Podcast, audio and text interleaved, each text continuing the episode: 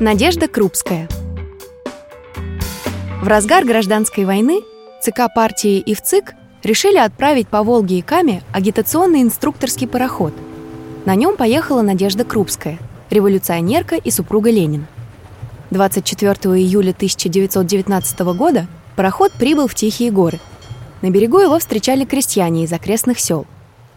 Крупская выступила с приветственной речью и выехала на Бондюжский завод. После Надежда провела совещание с учителями школ и ознакомилась с положением дел в окрестных деревнях.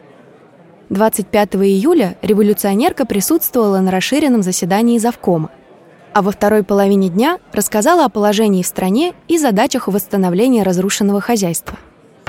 По воспоминаниям Надежды Крупской, рабочие тепло с ними попрощались и просили чаще приезжать.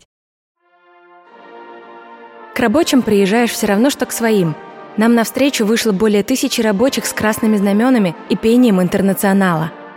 Потом мы отправились в завод.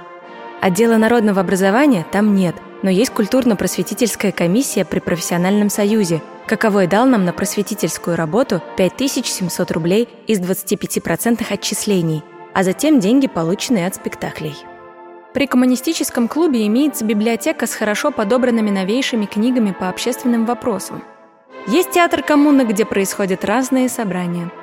Хотят открыть технические курсы, на которые большой спрос. Неграмотных почти нет, так что в школах грамоты надобности нет.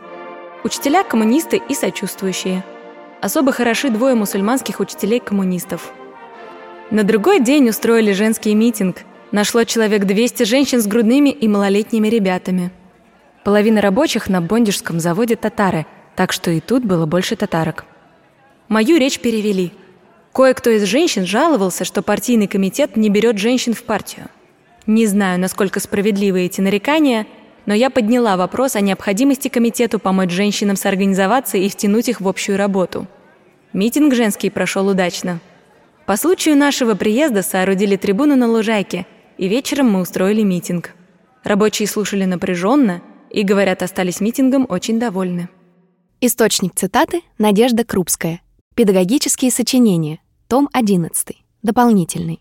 Москва, 1963 год.